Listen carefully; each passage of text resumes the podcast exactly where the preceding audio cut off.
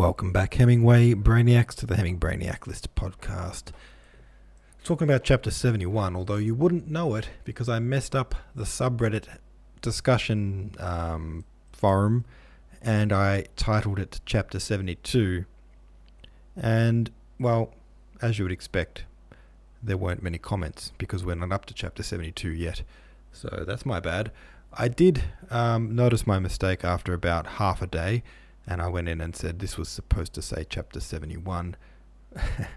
but um, I think I was too little too late because it seems like we've kind of missed a chapter of discussion now. We did have one comment though, and we had a discussion prompt, which was this At least Phil did the breakup properly this time.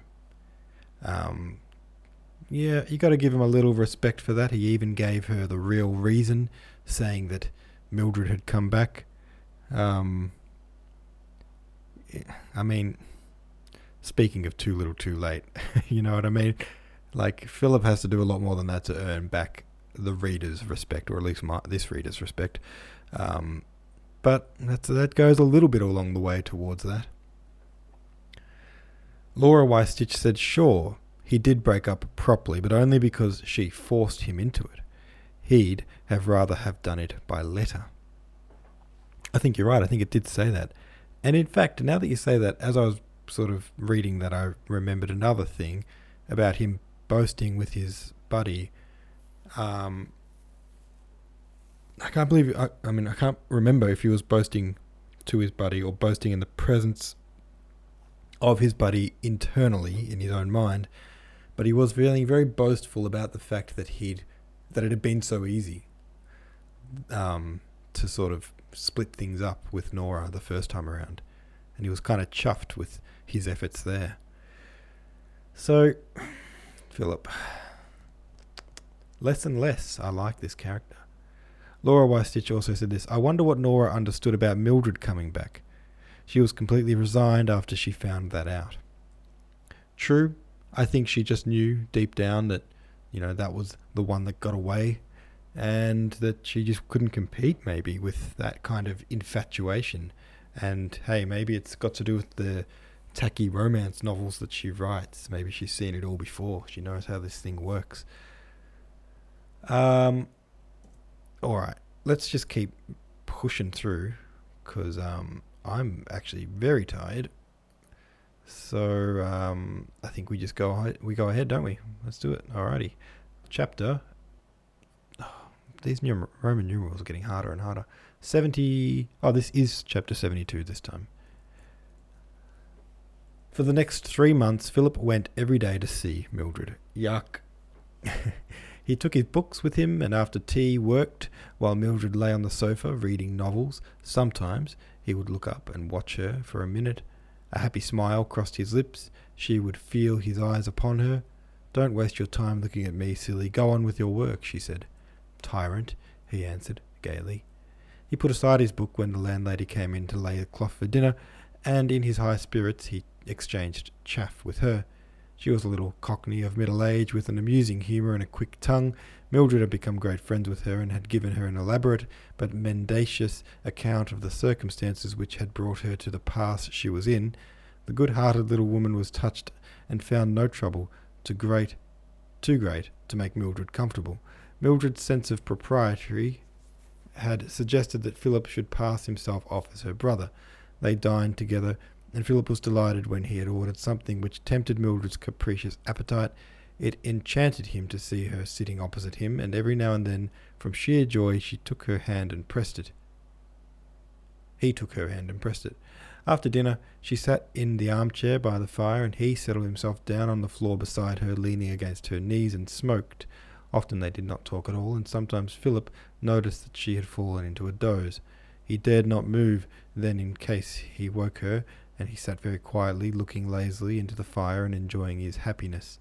Had a nice little nap, he smiled, when she awoke. I've not been sleeping, she answered. I just closed my eyes. She would never acknowledge that she had been asleep. She had a phlegmatic temperament, and her condition did not seriously inconvenience her. She took a lot of trouble about her health and accepted the advice of anyone who chose to offer it. She went for a constitutional every morning, that it was fine, and remained out a definite time. When it was not too cold, she sat at St. James's Park, but the rest of the day she spent quite happily on her sofa, sofa reading one novel after another or chatting with the landlady. She had an ex- inexhaustible interest in gossip, and Philip, with an abundant detail of the history of the landlady, of the lodgers on the drawing room floor, and of the people who lived in the next house on either side. Now and then she was seized with panic. She poured out her fears to Philip about the pain of the confinement and was in terror lest she should die. She gave him a full account of the confinement of the landlady and of the land and of the lady on the drawing room floor. Mildred did not know her. I'm one to keep myself to myself, she said. I'm not one to go about with anybody.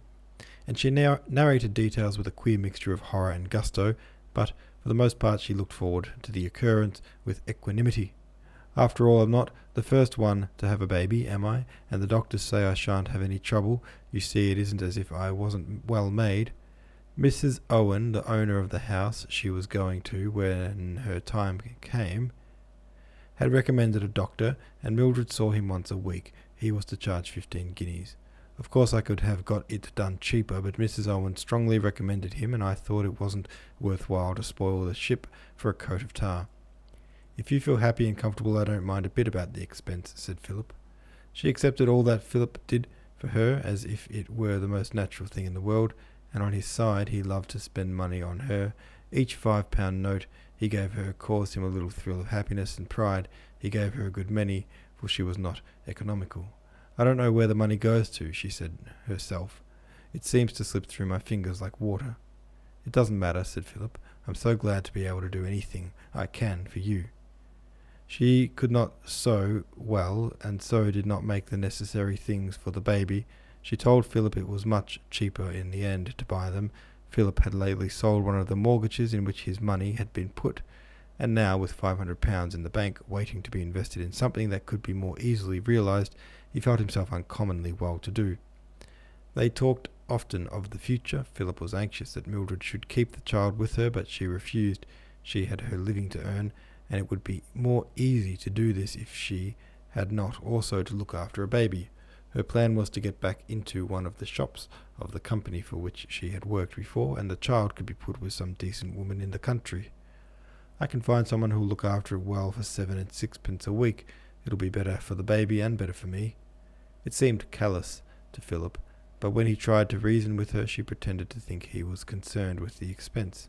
You needn't worry about that, she said. I shan't ask you to pay for it. You know I don't care much how much I pay. At the bottom of her heart was the hope that the child would be stillborn. She didn't know more than hint it, but Philip saw that, that the thought was there. He was shocked at first, and then reasoning with himself, he was obliged to confess for that for all concerned such an event was to be desired. It's all very fine to say this and that, Mildred remarked querulously, but it's jolly difficult for a girl to earn her living by herself. It doesn't make it any easier when she's got a baby. Fortunately, you've got me to fall back on, smiled Philip, taking her hand. You've been good to me, Philip. Oh, what rot. You can't say I didn't offer anything in return for what you've done. Good heavens, I don't want to return. If I've done anything for you, I've done it because I love you. You owe me nothing. I don't want you to do anything else uh, to do anything unless you love me. He was a little horrified by her feeling that her body was a commodity which she could deliver indifferently as an acknowledgment for services rendered. But I do want to, Philip. You've been so good to me. Well, it won't hurt for waiting. When you're all right again, we'll go for our little honeymoon. You are naughty, she said, smiling. Mildred expected to be confined early in March, and as soon as she was well enough, she was to go to the seaside for a fortnight. That would give Philip a chance to work without interruption for his examination. After that came the Easter holidays, and they had arranged to go to Paris together. Philip talked endlessly of the things they would do. Paris was delightful then. They would take a room in a little hotel he knew in the Latin Quarter, and they would eat in all sorts of charming little restaurants. They would go to the play, and he would take her to the music halls. It would amuse her to meet his friends. He had talked to her about Cronshaw. She would see him. And there was Lawson. He had gone to Paris for a couple of months. And they would go to Bal Bullier. There were excursions. They would make trips to Versailles, Chartres, and Fontainebleau. It'll cost a lot of money, she said. Oh, damn the expense. Think how I've been looking forward to it. Don't you know what it means to me? I've never loved anyone but you. I never shall. She listened to his enthusiasm with smiling eyes. He thought he saw in them a new tenderness, and he was grateful to her. She was much gentler than she used to be. There was in her no longer the superciliousness which had irritated him. She was so accustomed to him now that she took no pains to keep up before him any pretences. She no longer troubled to do her hair with the old elaboration, but just tied it in a knot, and she left off the vast fringe which she generally wore. The more careless style suited her. Her face was so thin that it made her eyes seem very large. There were heavy lines under them, and the pallor of her cheeks made their colour more profound. She had a wistful look which was infinitely pathetic. There seemed to Philip to be in her something of a Madonna. The Madonna, sorry. He wished they could continue in that same way always. He was happier than he had ever been in his life. He used to leave her at ten o'clock every night, for she liked to go to bed early, and he was obliged to put in another couple of hours' work to make up for the lost evening. He generally brushed her hair for her before he went. He had made a ritual of the kisses he gave her when he bade her good night. First he kissed the palms of her hands. How thin the fingers were! The nails were beautiful for she spent much time in the manicuring of them. Then he kissed her close closed eyes, first the right one, then the left, and at last he kissed her lips. He went home with a heart overflowing with love. He longed for an opportunity to gratify the desire for self sacrifice which consumed him. Presently the time came for her to move to the nursing home where she was to be confined. Philip was then able to visit her only in the afternoons, Mildred changed her story and represented herself as the wife of a soldier who had gone to India to join his regiment, and Philip was introduced to the mistress of the establishment, establishment, establishment as her brother-in-law. I have to be rather careful what I say, she told him, as there's another lady here whose husband is an Indian civil. I wouldn't let that disturb me if I were you, said Philip. I'm convinced that her husband and yours went out on the same boat. What boat? she asked innocently the Flying Dutchman. Mildred was safely delivered of a daughter, and when Philip was allowed to see her, the child was laying by her side. Mildred was very weak, but relieved that everything was over. She showed him the baby, and herself looked at it curiously. It's a funny looking little thing, isn't it? I can't believe it's mine. It was red and wrinkled and odd. Philip smiled when he looked at it. He did not know quite what to say and embarrassed him because the nurse who owned the house was standing by his side, and he felt by the way she was looking at him that, disbelieving Mildred's complicated story, she thought he was the father. What are you going to call her? asked Philip. I can't make up my mind if I should call her Madeline or Cecilia.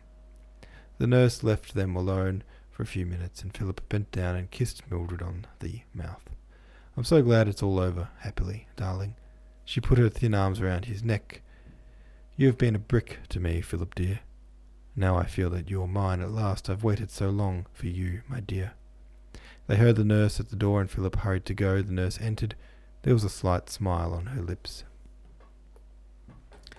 All right, there we go. There's another chapter down. A baby. And some awful circumstances. Philip makes me feel more and more sick with by his behavior every chapter and something about his little routine of kissing her uh, I don't know why it made me it was so cringy it was so cringy. Philip Philip Philip Philip. All right have your say over at the subreddit. Thanks very much for listening and I will see you tomorrow